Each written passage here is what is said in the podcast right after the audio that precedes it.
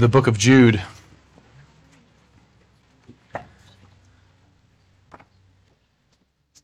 Thankful to continue our study in this brief but powerful book.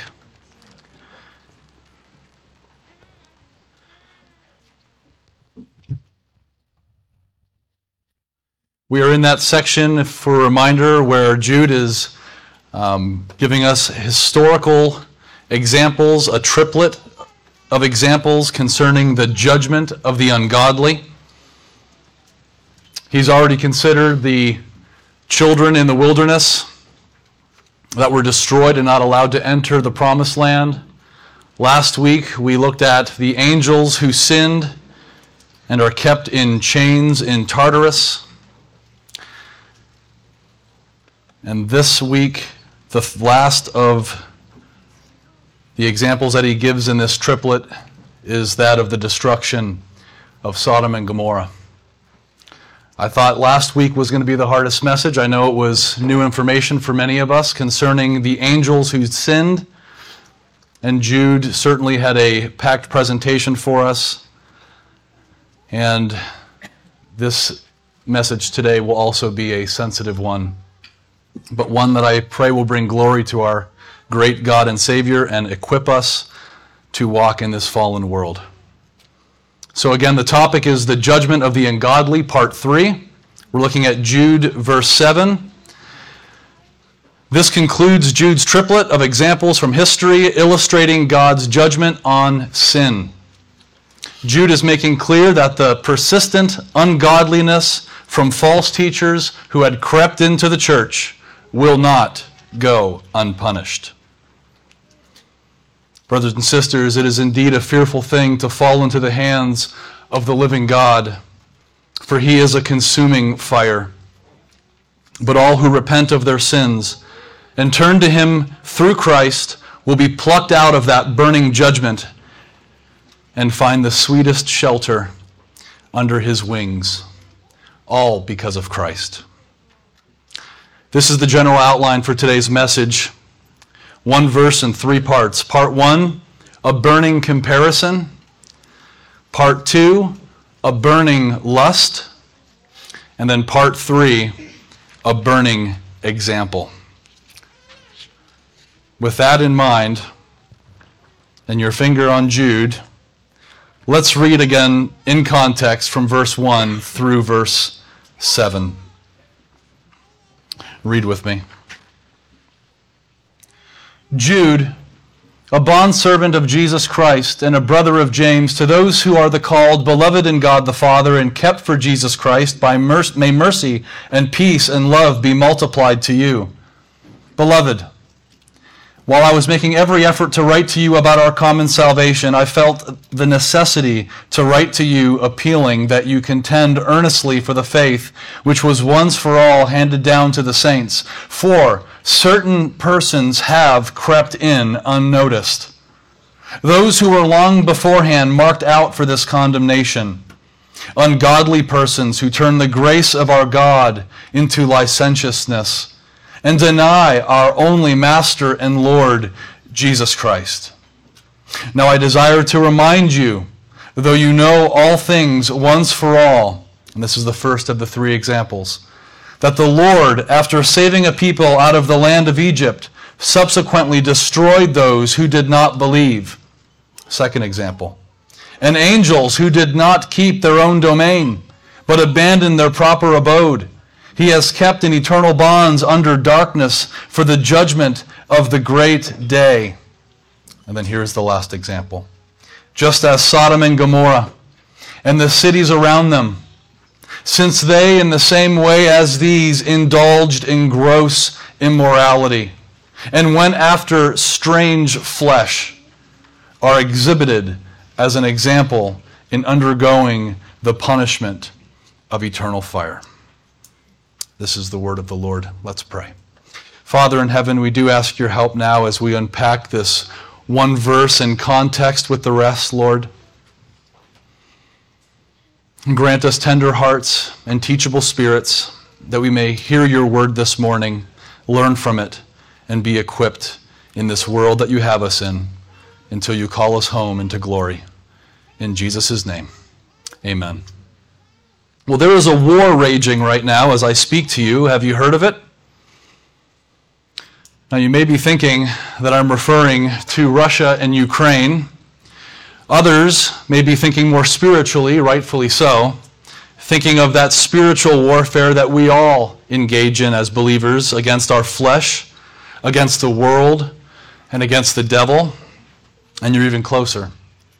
But more specifically, this war that I am referring to is a war on ethics. It is a raging revolution that is all around us and is pressing in harder and harder from what seems like all directions. Whether it's the ongoing attack on marriage, which is rightly between one man and one woman, whether it's mind games concerning gender, or the despoiling of entertainment, education, curriculum, advertisements, branding, and the list goes on and on. Yes, welcome to the world outside the church. And yet, it is precisely in the church that we need to be most on guard. That was Jude's reasoning in the introduction. It has been a busy week for such things, and even though the Lord's Day is a day that is set apart for rest and putting off of worldly thoughts, Yet the Lord has before us today a text that brings us right to a topic that I'm sure most of us, if not all of us, are exhausted from the sexual impropriety of a fallen world. Nothing new, as we will see. May the Lord use this to sharpen us.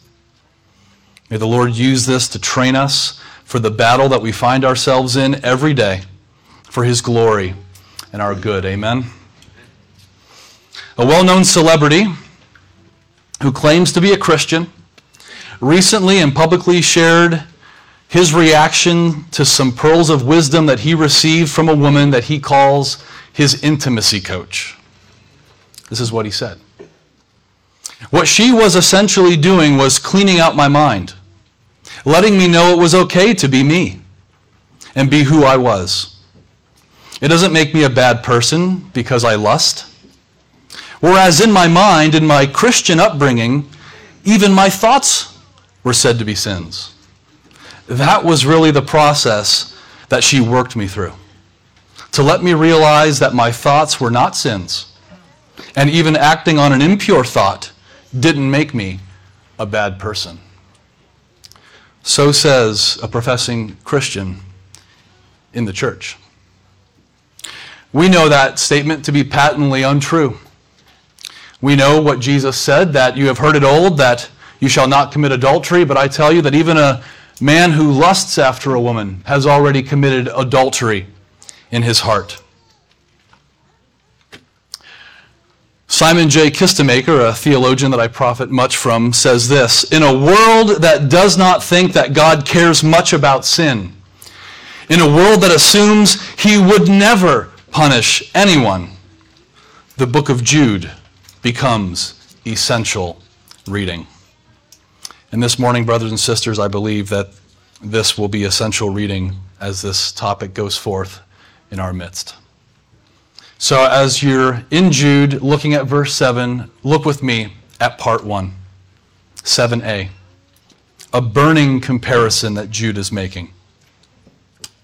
Just as Sodom and Gomorrah and the cities around them now, rightly, we are landing right in the middle of a thought, and that's why I read the beginning context to give us uh, some understanding. Just as Sodom and Gomorrah. Just as means that this marks a close connection with the preceding illustration. Remember, what was the preceding illustration that Jude gave? It was that of the angels that sinned. I will remind you. And angels who did not keep their own domain, but abandoned their proper abode he has kept in eternal bonds under darkness for the judgment of that great day. And then he says, just as Sodom and Gomorrah. So there is an intimate connection between what the angels did in verse 6 and this example now that he's giving in Sodom and Gomorrah and the cities around them. Just to jog your memory, what did the angels do? The angels committed sin and went after strange flesh, the very thing that is said of those in Sodom and Gomorrah.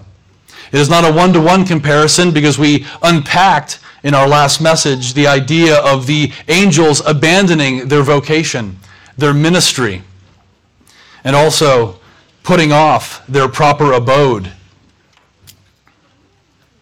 We discussed the mystery, really, that is in that metaphysical statement how it could be that the angels could lust after the daughters of men and even bring about children from them. We did not even begin to plumb the depths of how that could be possible, for some things in Scripture are left a mystery to us. But we do recognize that that was the universal statement of the early church. And now, to make the, compare, the, to make the illustration of the angels even more vivid, he is now bringing in his third example of Sodom and Gomorrah, which indeed deals with human flesh. And he says, just as Sodom and Gomorrah and the cities around them. But what are these cities around them? Well, Sodom and Gomorrah are the names that we all know well from our uh, Old Testament readings. But you may be interested to find out that was really a pentapolis of cities in that valley.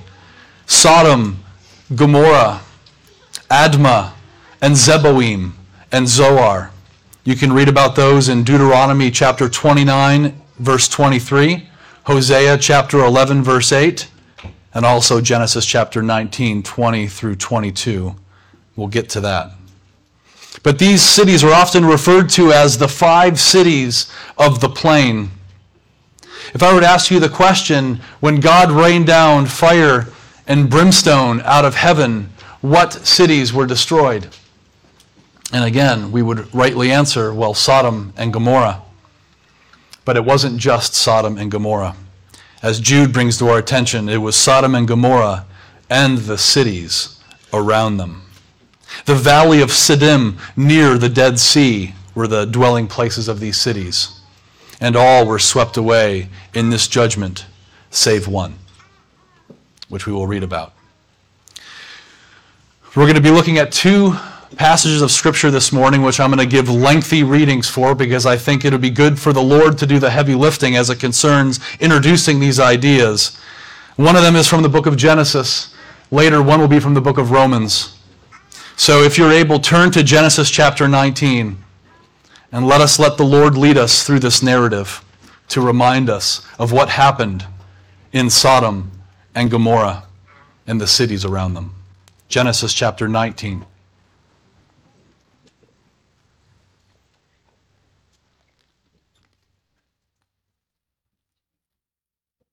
I'm going to be reading from verse 1. Interestingly enough, this has angels in the context as well.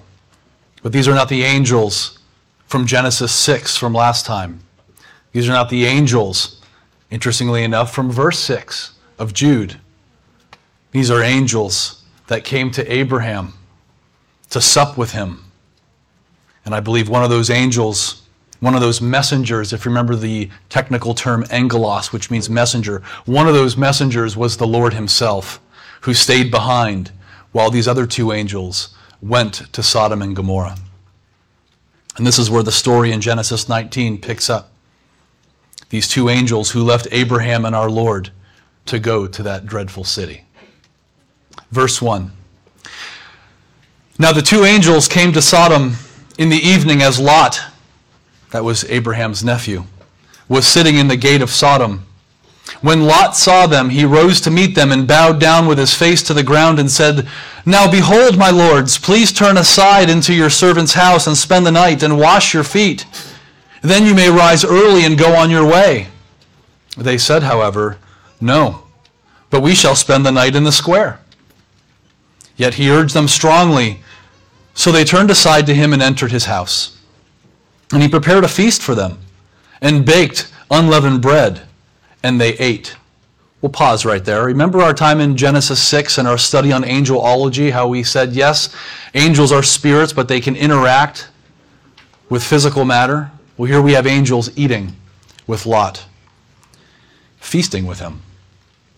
Before they lay down, the men of the city the men of Sodom surrounded the house, both young and old, all the people from every quarter. And they called to Lot and said to him, Where are the men who came to you tonight?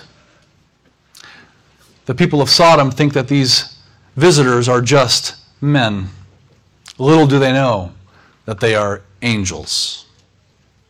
Bring them out to us that we may have relations with them. But Lot went out to them at the doorway and shut the door behind him and said, Please, my brothers, do not act wickedly. Now behold, I have two daughters who have not had relations with man. Please let me bring them out to you, and do to them whatever you like. Only do nothing to these men, inasmuch as they have come under the shelter of my roof. But they said, Stand aside. Furthermore, they said, This one came in as an alien, and already he is acting like a judge. Now we will treat you worse than them. So they pressed hard against Lot and came near to break the door. But the men reached out their hands and brought Lot into the house with them and shut the door. They struck the men who were at the doorway of the house with blindness, both small and great, so that they were weary, so that they wearied themselves trying to find the door. Quick pause for some commentary. I heard it once from another theologian and it always stuck with me. Think of the depravity and the depth of the despicable actions of these townsmen who surrounded the house of Lot. They had come there to do unspeakable things, and the Lord struck them blind. Now, think about a crowd around a house that were all struck blind. What would you expect the first reaction to be? Maybe one to shout, maybe another to scream out, I can't see. Maybe a third to say, I can't see either until all of them realized that something supernatural had happened. And they would be stopped in their tracks and realize that judgment had come upon them, for this supernatural act was unavoidable. They were all struck blind. But here is the depravity of sin, brothers and sisters. Even after they were struck blind, they wearied themselves to continue to try and find that doorway. They were not stopped in their evil. And so it is in the world around us when those who are engaged in such evil and wickedness, when judgment comes upon them, they do not see clearly, but continue to weary themselves in their endeavors. Verse 12 Then the two men said to Lot, Whom else have you here? A son in law, and your sons and your daughters, and whomever you have in the city, bring them out of the place. For we are about to destroy this place, because their outcry has become so great before the Lord that the Lord has sent us to destroy it. Lot went out and spoke to his sons in laws, who were to marry his daughters, and said, Up, get out of this place, for the Lord will destroy the city. These are the would be husbands of the daughters that Lot just offered to the gang. But he appeared to his sons in laws to be jesting. Now, when morning dawned, the angels urged Lot, saying, Up, take your wife and your two daughters who are here, or you will be swept away in the punishment of the city. But he hesitated. So the men seized his hand, and the hand of his wife, and the hands of his two daughters for the compassion of Yahweh was upon him. Remember that. And they brought him out and put him outside the city. When they had brought them outside, one said, Escape for your life! Do not look behind you, and do not stay anywhere in the valley. Escape to the mountains, or you will be swept away. But Lot said to them, Oh, no, my lords. Now behold, your servant has found favor in your sight, and you have magnified your loving kindness, which you have shown me by saving my life. But I cannot escape to the mountains, for the disaster will overtake me, and I will die. Now behold, this town is near enough to flee to, and it is small. Please, let me escape there. Is it not small? That my life may be saved? Sounds like the bargaining that Abraham was doing previously with the Lord concerning Sodom in the first place. Behold, I grant you this request also, not to overthrow the town of which you have spoken. Hurry, escape there, for I cannot do anything until you have arrived there. Therefore, the name of that town was called Zoar. Verse 23, which is what I think Jude is specifically pointing to. The sun had risen over the, the earth when Lot came to Zoar. Then Yahweh rained on Sodom and Gomorrah brimstone and fire from Yahweh out of heaven. And he overthrew those cities, and all the valley, and all the inhabitants of the cities, and what grew on the ground.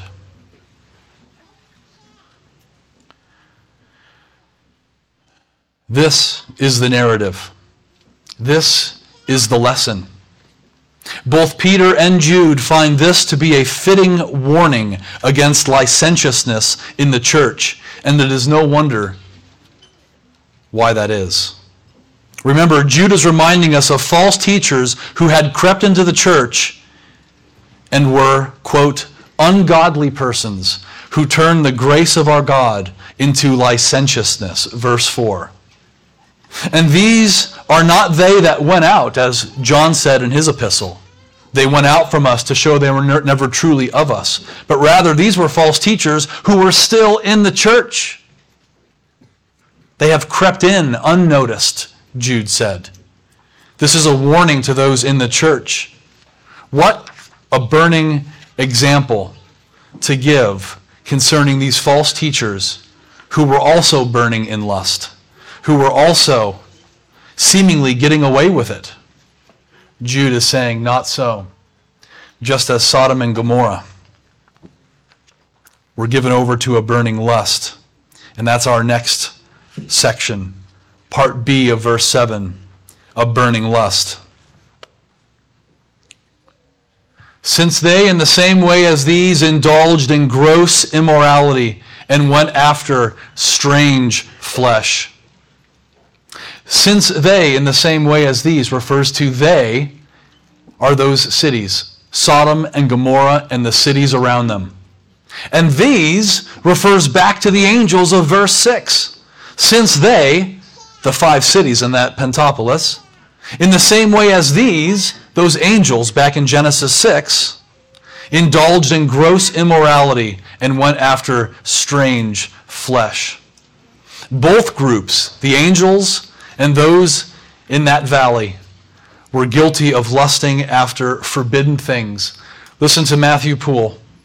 He means male flesh, which is, an, which is other than what God appointed for that use they made of it.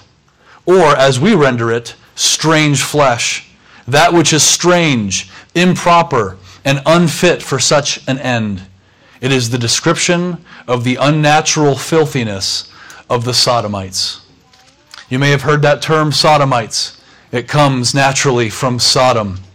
But naturally is one thing that the Sodomites didn't do, just like the angels.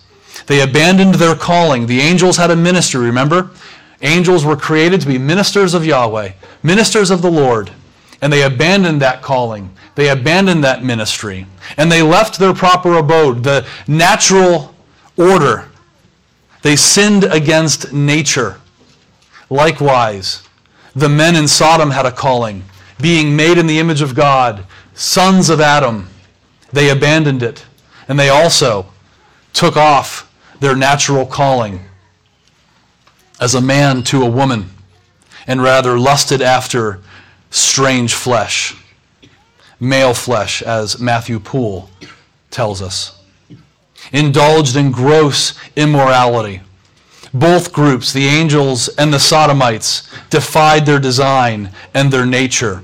The angels defied their calling in nature with fornication. The sodomites defiled their calling in nature with the sin of homosexuality.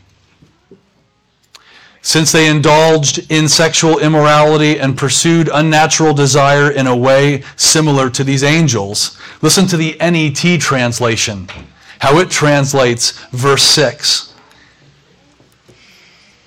Angels is not in the Greek text, but the masculine demonstrative pronoun most likely refers back to the angels of verse 6. And so the NET has this as a translation.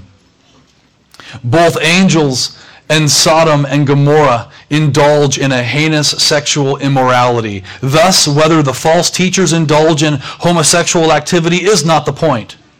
Mere sexual immorality is enough to condemn them.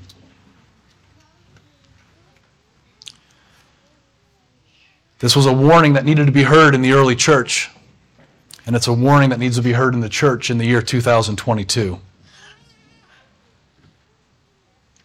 They went after strange flesh, not other of the same kind, but other flesh, that which is contrary to the light of nature, that which is against the design of our Creator. Again, this points back to the angels in verse 6, who did not keep their ministry, but abandoned their abode. They abandoned their role, and they abandoned their design, their nature. And here brings us to the second passage that I want to read in some length. And it is Romans 1. If you're able, please turn to Romans 1.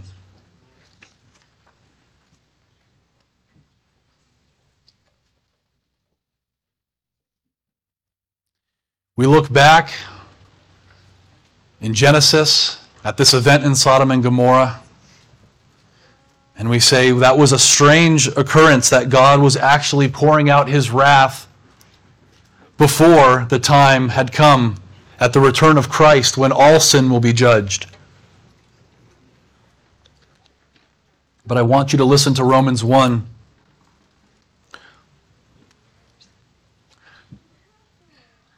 The story of Sodom and Gomorrah was distant past for the Apostle Paul. And it's even further in the distance from us today. But the same truths apply. Look at verse 18 in Romans chapter 1. For the wrath of God is revealed from heaven against all ungodliness and unrighteousness of men who suppress the truth in unrighteousness. This is a wrath that is being poured forth now. It's an active pouring forth of wrath. I remember being in a church when I was younger in the faith and someone said the quote, I think they didn't come up with it, it's been said many times before. If God doesn't judge our culture soon, he's going to have to apologize to Sodom and Gomorrah. Well, brothers and sisters, are you waiting to see what that judgment looks like on our culture? I pray you're not, because it's all around us. The wrath of God is presently being poured out it's revealed from heaven against all ungodliness and unrighteousness of men who suppress the truth in unrighteousness. Verse 19. Because that which is known about God is evident within them. For God made it evident to them. For since the creation of the world, his invisible attributes, his eternal power and divine nature have been clearly seen, being understood through what has been made. So they are without excuse. Every human being is an image bearer made in God's image. They have His law written upon their hearts and they know what is wrong. God has made it evident to every image bearer. Verse 21 says exactly that. For even though they knew God, they did not honor Him as God or give thanks, but they became futile in their speculations, and their foolish heart was darkened. Professing to be wise, they became fools. Oh, how that rings true in our culture. And exchanged the glory of the incorruptible God for an image in the form of corruptible man and of birds and four footed animals and crawling creatures. In other words, brothers and sisters, idolatry. Idolatry. Therefore, God gave them over in the lusts of their hearts to impurity so that their bodies would be dishonored among them. For they exchanged the truth of God for a lie and worshiped and served the creature rather than the Creator who was blessed and forever. Amen. For this reason, God gave them over to degrading passions, for their women exchanged the natural function for that which is unnatural. And in the same way also the men abandoned their natural function of the woman and burned in their desire towards one another, men with men committing indecent acts and receiving in their own persons the due penalty of their error. Sodomites. And just as they did not see fit to acknowledge God any longer, God gave them over to a depraved mind, to do those things which are not proper, being filled with all unrighteousness, wickedness, greed, evil, full of envy, murder, strife, deceit, malice. They are gossips, slanderers, haters of God, insolent, arrogant, boastful, inventors of evil, disobedient to parents, without understanding, untrustworthy, unloving, unmerciful. And although they know the ordinance of God, they know it because it's on their heart. That those who practice such things are worthy of death. They not only do the same, but also give hearty approval to those who practice them. Is the Apostle Paul giving a prophecy? No. These things were common in his day, just as they're common in our day. The depravity of man is nothing new. This is the third instance of God's vengeance on sinners in the book of Jude, in which, like that of the Israelites and of the angels, was after great favors had been enjoyed. Think about this. The greater the sin usually means the, uh, the greater the sin usually comes after the greater of blessings. It's only because, because God gives us so much that we can subvert it and twist it to such an evil design. Listen to what John Gill says about the advantages that Sodom and Gomorrah and the cities around it had. Number one, they were places delightfully situated. They were beautiful. In fact, this is the reason why Lot chose to go there in the first place. This is a beautiful land. It's very fruitful,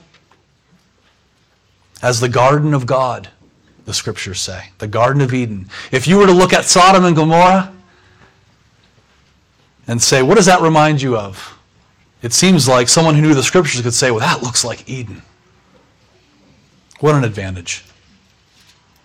They were under a form of government, they had kings over them. That's a blessing. And had lately been under the influence of Lot, a godly man. And they had Abraham praying for them before the angels even went to them. Again, they had Lot, the righteous Lot among them, who was a reprover in the gate. And Abraham made, interse- made intercession for them. These are some of the advantages that John Gill points out that Sodom and Gomorrah and the surrounding cities had. As we look at our culture and its decay, I pray that we can see that it's only decaying to such a rate because of the tremendous blessings that we have had. But as Paul says in Romans 1, the wrath of God is, present tense, being revealed from heaven against all ungodliness. God does not have to apologize to Sodom and Gomorrah. Judgment is being poured forth even this day.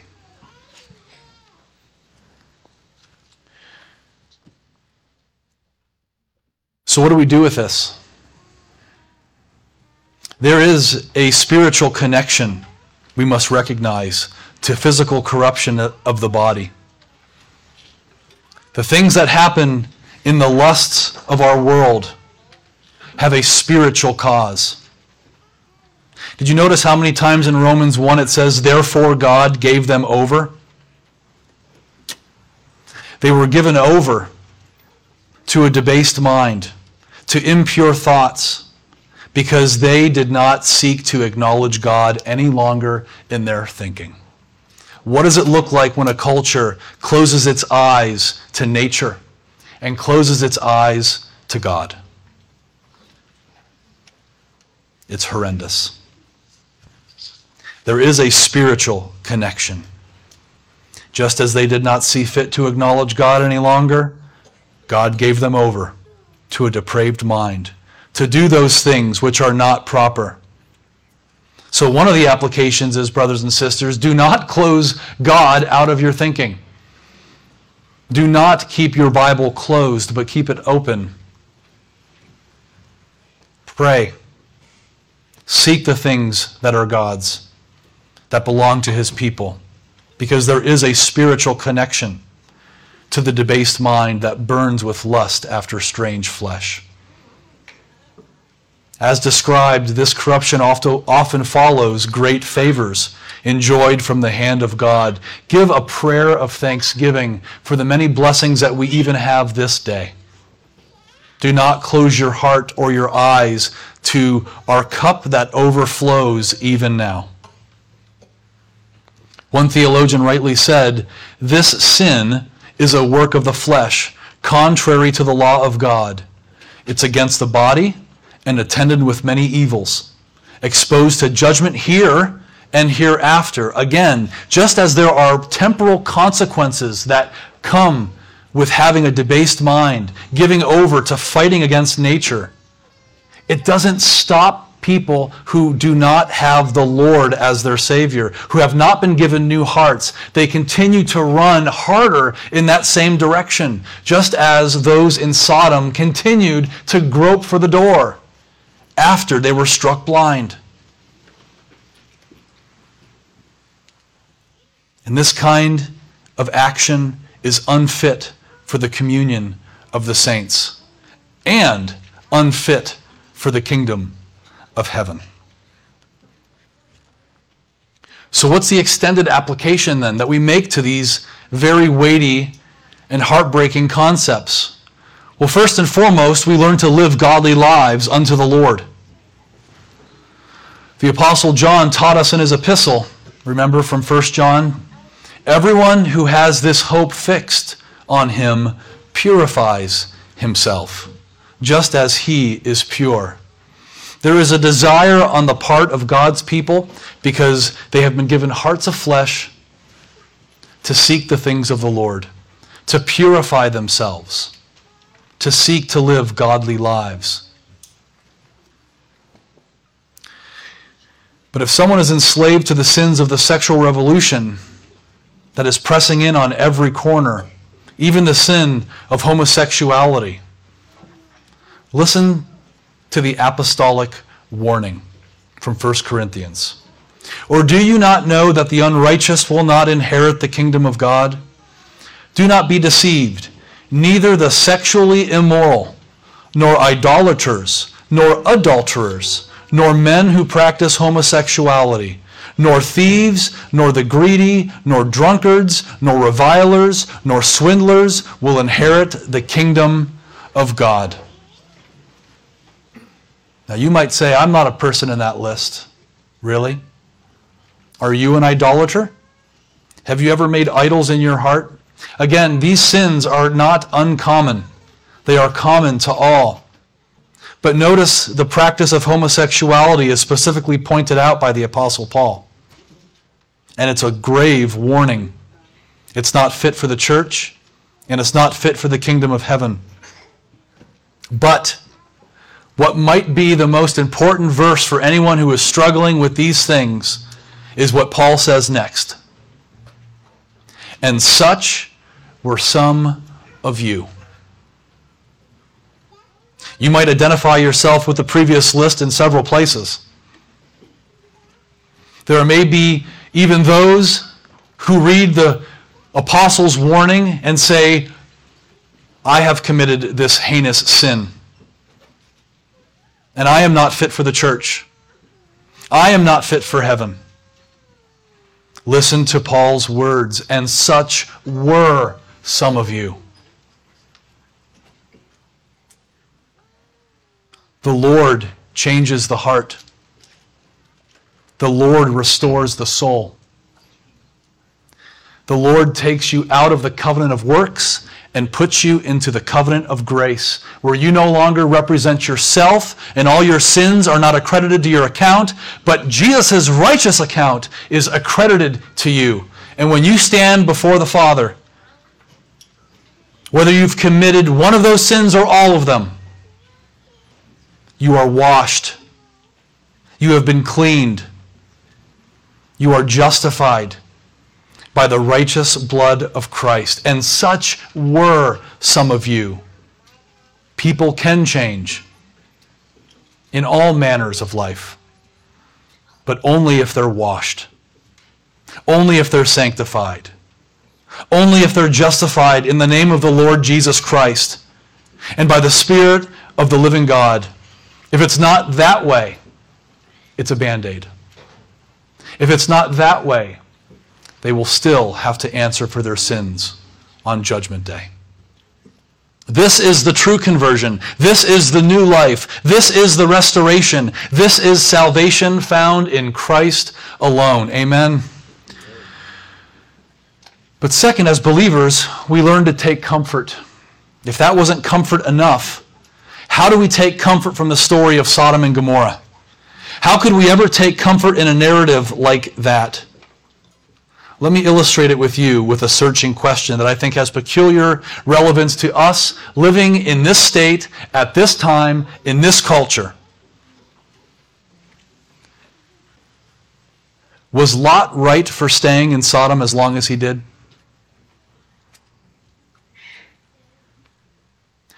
That's the searching question. Many have asked similar questions and are asking questions now. Am I doing the right thing, living where I am living? If you looked at our country and said, what nation or what city boast, most signifies and exemplifies Sodom and Gomorrah? There is one city that is not too far from us that is called the city of sin. Now that we've talked about it wasn't just Sodom and Gomorrah that were destroyed, but the surrounding cities, we might look at our proximity to the city of sin and say, is it sinful for me to even live here? But here is the truth of this matter. This is not an objective question, but a subjective one. And we don't like that because we like when things are black and white and clear. And for some, this question might be black and white. It may be clear, but for others, it's extremely difficult to discern.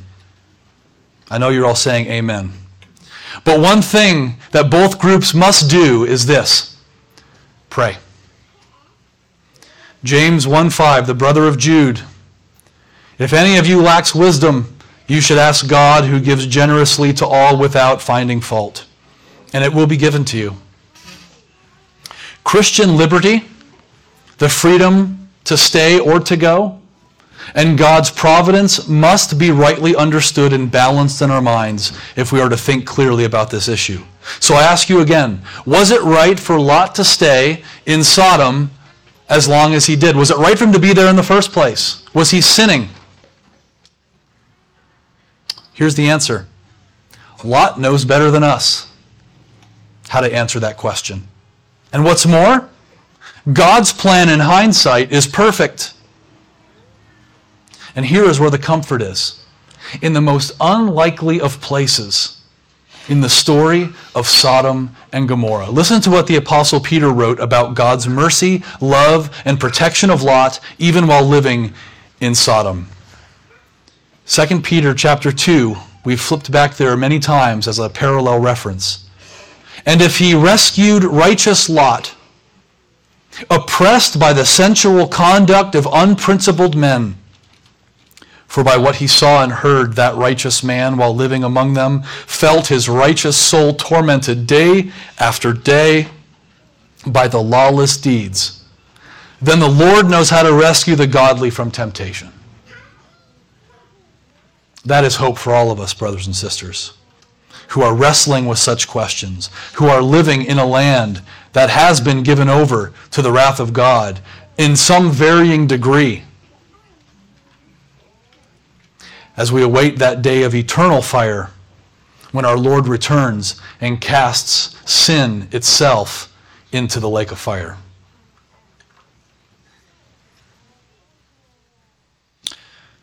In conclusion, the Lord God Almighty is guarding now the purity of his bride, the church. He's adorning her with developed doctrine through the age. He is guarding her by the deposit of truth, the Holy Scriptures, through the Holy Spirit. He has set watchmen over his flock to protect her as well. He has given us all, as children, the same Holy Spirit to speak the truth in love and to walk in a way that is worthy of our calling in the church and outside the church to this world that is perishing. And he is guarding the church from false sons and daughters in her pale, even false teachers who are among us today. And he has reserved a greater judgment for those teachers who have crept in unnoticed, who are attempting to lead many astray. Thomas Brooks, a famous Puritan, said this Israel's going into Egypt had no opposition. When Israel was going into Egypt, which is what symbolized slavery, when Israel, which symbolizes the people of God, was going into slavery, there was no opposition. But traveling into Canaan, they were never free. Canaan being a picture of heaven, us being the travelers, the church on our way to that celestial city, are greeted by many, many challenges in the church and outside the church, as if we might feel we are never free, as Thomas Brooks says, in, con- in contrast to the Israelites going into Egypt. But if you belong to Christ, praises to him who called you out of darkness into the wonderful light of his Son. In him there is hope. In Christ there is restoration. In Christ there is victory. In Christ there is love. In Christ there is freedom. True freedom. In Christ there is forgiveness. Let's pray. Father in heaven, we thank you for this message. We thank you for giving us in your word the tools that we need to live godly lives and to be equipped to live godly lives in a culture, whether blossoming or decaying. Lord, how we recognize that each and every one of us are in the place that you have ordained us to be in the moment that you have ordained us to be. Lord, let us rest in your sovereignty over all things. And yet, Lord, we ask for wisdom in all things concerning life and godliness. Lord, a message like this reminds us how weak we are and how much we need you. May those who've heard this message this morning meditate on it and meditate on the goodness that is found in your Son alone, that transforming goodness of Jesus Christ who can change even the most vilest sinner into a pure, spotless saint, wearing the righteousness not of his own, but of Christ, the seamless robe of righteousness found only in your begotten Son. Thank you for giving to him, giving him to us, and thank you for giving us to him as a gift. May we walk this day worthy of our calling. And we ask these things in Jesus' name. Amen.